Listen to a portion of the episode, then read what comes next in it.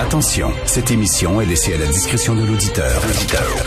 Les propos et les opinions tenues lors des deux prochaines heures peuvent choquer. Peuvent choquer. Oreilles sensibles s'abstenir. Richard Martineau. Martino. Un animateur pas comme les autres. Richard Martineau. Cube Radio. Bonjour, bon jeudi, merci d'écouter Cube Radio. Euh, il y a toujours des, nous avons tous des sujets qui nous touchent plus particulièrement que d'autres, hein, qui euh, touchent notre corde sensible. Moi, quelque chose qui me touche beaucoup, quelque chose qui m'attriste beaucoup, qui m'émeut beaucoup, ce sont les enfants intimidés à l'école. Peut-être parce que j'aurais pu, moi, être un enfant intimidé à l'école. Je viens de Verdun. C'était quand même un milieu très rock'n'roll. Euh, il y avait beaucoup de bagarres. Il fallait que tu, euh, traces ton chemin à coups de poing. Et moi, ben, j'étais un petit intellectuel. Moi, je lisais dans mon coin. J'étais pas bon en sport. J'étais toujours le dernier choisi quand c'était le temps de faire les équipes, etc j'avais le profil parfait pour être intimidé toute mon enfance.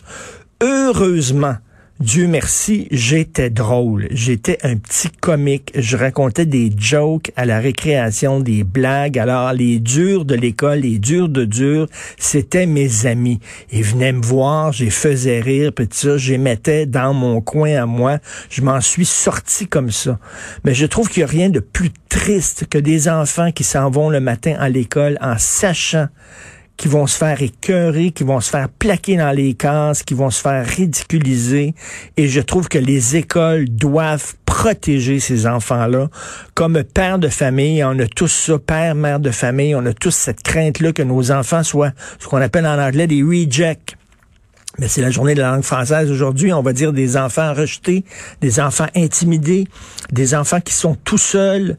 Il y a rien de pire que ça. Ton enfance, là, être enfant, c'est être avec tes amis, c'est avoir du fun et tout ça. Être tout seul dans ton coin et avoir la peur au ventre, l'angoisse, pas dormir parce que le lendemain, tu sais que tu vas encore être le souffle-douleur. Vous n'avez aucune idée à quel point ça me touche et ça me met en maudit. Et aujourd'hui, dans le devoir, page couverture du devoir, Information cachée à des parents d'élèves intimidés de Jessica Nadeau. Bravo, un texte extraordinaire. Une histoire qui me fait coller au plafond et qui me met les larmes aux yeux. Alors, on parle d'une jeune fille qui a été intimidée. Elle a été victime d'intimidation en 2014 en raison de son surpoids. Tu, sais jamais pourquoi tu te fais intimider. Peut-être que tu as des broches, tu te fais intimider, tu es un peu trop gros, tu te fais intimider, tu es trop maigre, tu as trop des bonnes notes, tu pas assez de bonnes notes, etc. Tu, sais pas pourquoi euh, soudainement les gens te prennent comme souffre-douleur. Alors elle, elle était, elle fait du surpoids, elle était à l'école, et là je vais la nommer, cette école-là, l'Académie des Sacrés-Cœurs. Ben oui, Sacré-Cœur, ben oui, vous avez le cœur à bonne place. Une école privée sur la rive sud de Montréal qui accueille les enfants du préscolaire et du primaire. Donc, c'était une élève du primaire, maudit bordel. Elle se faisait intimider parce qu'elle avait du surpoids. Écoutez bien ça. Plutôt que de sévir contre les intimidateurs, l'école aurait plutôt choisi d'intervenir auprès de la jeune victime en l'isolant pendant les récréations. Calvaire de bâtard de marde elle se faisait intimider, c'était pas assez. Plutôt qu'aller voir les intimidateurs, ils savaient c'était qui. Ils savent, les professeurs le savent. Plutôt qu'aller voir les deux, trois Christy baveux. Puis vous autres, vous n'aurez pas de récréation. Réfléchissez. Vous autres, allez dans la salle, puis tout ça, là, puis vous allez me copier. Puis Ils ont pris la petite fille qui était victime, puis ils l'ont isolée pendant les récréations. C'est dégueulasse. Ça, ça détruit un enfant. C'est dégueulasse et c'est pas la seule école qui agit comme ça. Il y a plein d'écoles qui agissent comme ça où, au lieu de punir les méchants, on punit une deuxième fois les victimes. Et là, à cette école-là, ça a l'air qu'il y a plein de parents qui ne savaient pas ce qui se passait. Puis vous savez, que les enfants qui sont intimidés, ils ont honte de ça et ils n'en parlent pas à leurs parents. Ils en parlent pas, ils ont des difficultés à l'exprimer. Ils veulent pas, ils veulent pas faire de la peine à, leurs parents, ils veulent pas que leurs parents soient inquiets, ils veulent pas que leurs parents aient honte d'eux. Donc, c'est souvent, ils gardent ça en eux. Alors là, c'est euh, c'est à l'école, la responsabilité d'école de parler aux parents et de dire, ben écoutez, voici ce qui se passe, puis on a fait un plan d'intervention. Et là, la mère de cette jeune fille-là, elle a fait un plan d'intervention euh, elle a fait faire, elle a fait préparer un plan d'intervention spécifique pour sa fille par la psycho-éducatrice de l'école qui suivait sa fille au privé. Écoutez bien ça. L'école aurait jugé que c'était trop exigeant et ils ont renvoyé la jeune fille de l'école. Vous avez bien compris, là. Ils l'ont renvoyée de l'école. C'était elle qui se faisait écœurer. L'Académie des Sacrés-Cœurs, ben oui, vous avez le cœur Je trouve ça dégueulasse. Je m'excuse, mais moi, ça me touche énormément. J'aime beaucoup les enfants. J'ai les enfants à cœur. Et ça, ça scrape une enfance. Et ça fait pas rien que scraper une enfance, ça scrape ta vie. Et euh, je me souviens d'avoir parlé à un moment donné au franc-tireur à Alain Lefebvre, le grand pianiste qui a été intimidé toute sa vie. Lui est à Villemort, près de Verdun. C'est tough, Villemort. Villemort, c'est encore plus tough qu'à Verdun. Là. J'avais des cousins qui allaient à Villemort. Là, puis à chaque fois que j'allais voir, on se faisait courir après dans les rues par des gangs.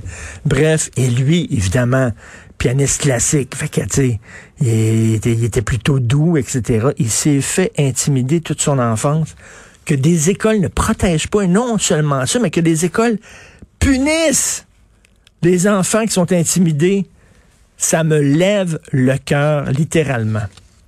Donc, c'est aujourd'hui qu'on va savoir ce que la CAQ a dans le ventre bientôt, euh, dans, dans quelques minutes. Concernant la langue française, est-ce qu'ils ont vraiment le français tatoué sur le cœur ou c'est un tatouage qui part bien vite au lavage? Donc, on verra.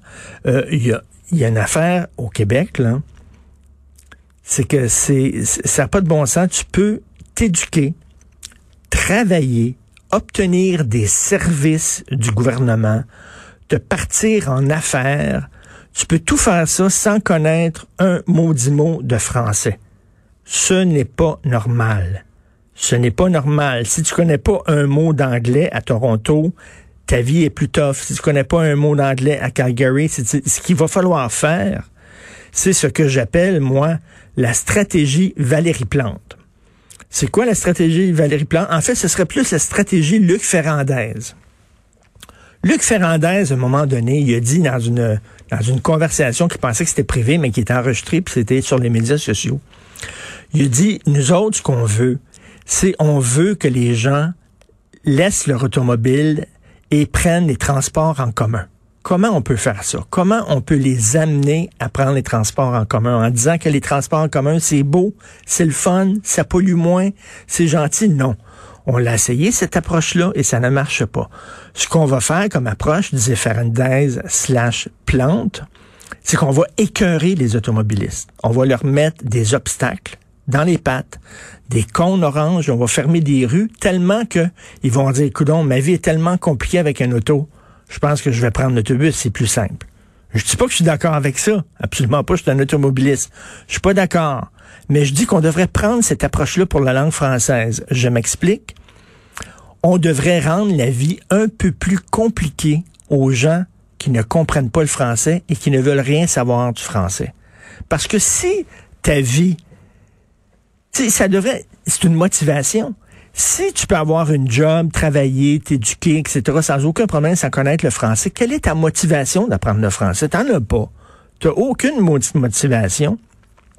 Ta motivation principale pour apprendre le français, ça serait, c'est plus facile de trouver un boulot. C'est plus facile d'obtenir des services du gouvernement. C'est plus facile de me lancer en affaires, d'avoir différents papiers. Donc, ben, écoutons, moi, je veux que ma vie soit plus facile, donc je vais apprendre le français. C'est la seule façon. C'est pas en disant c'est beau le français, c'est une belle langue. Tu devrais toi aussi apprendre le français. Je t'encourage. Non, non, non. C'est que on va faciliter ta vie et si tu parles pas français, ben je suis désolé, mais ta vie va être un peu plus compliquée au Québec. Il y a des gens qui vont dire c'est épouvantable, c'est fasciste, penser ça, ça n'a pas de sens. Non. On n'a pas à avoir honte à imposer notre langue chez nous.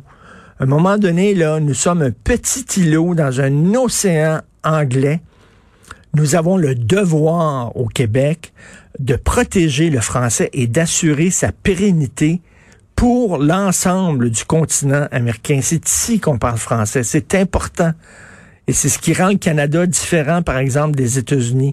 Nous avons ce devoir-là et il faut prendre des mesures peut-être draconiennes, peut-être des mesures drastiques, mais comme on dit en anglais, no more Mr. Nice Guy. C'est fini ça. le sourire, puis tout ça, là. Ah, les gens euh, parlent pas français, mais ça fait rien, on, est fin. Tu sais, le côté petit lapin, là, oh, faut pas imposer sa langue. Oh non, c'est intolérant, c'est xénophobe, c'est pas gentil. C'est pas gentil d'imposer sa langue, surtout le français qui est la langue des, des exploiteurs blancs. Non, non, non, non. Je m'excuse. Euh, et lorsque la situation est euh, comme celle du Québec, nous sommes une minorité, il faut absolument prendre des mesures qui soient corsées et, euh, viriles et sévères. Donc on verra ce que la CAQ a dans le ventre dans quelques minutes, mais j'espère que j'espère que nous serons contents des résultats. Là, on annonce un nouveau ministère de la langue. Ça, c'est très Québec. Hein? on va créer un ministère avec une charte, puis avec des bureaux, comme je disais, puis avec des téléphones, puis avec des secrétaires, puis avec des employés, puis avec un budget, puis tout ça. Ça fait qu'il va y avoir encore plus de fonctionnaires, puis là, l'État va grossir, grossir, grossir. C'est toujours ça. À hein. chaque fois qu'il y a un problème social au Québec, ah, on va faire grossir l'État un petit peu plus. On va y faire manger des bangs, des Krispy Kreme, jusqu'à temps qu'il pogne encore un bon 70 livres, l'État.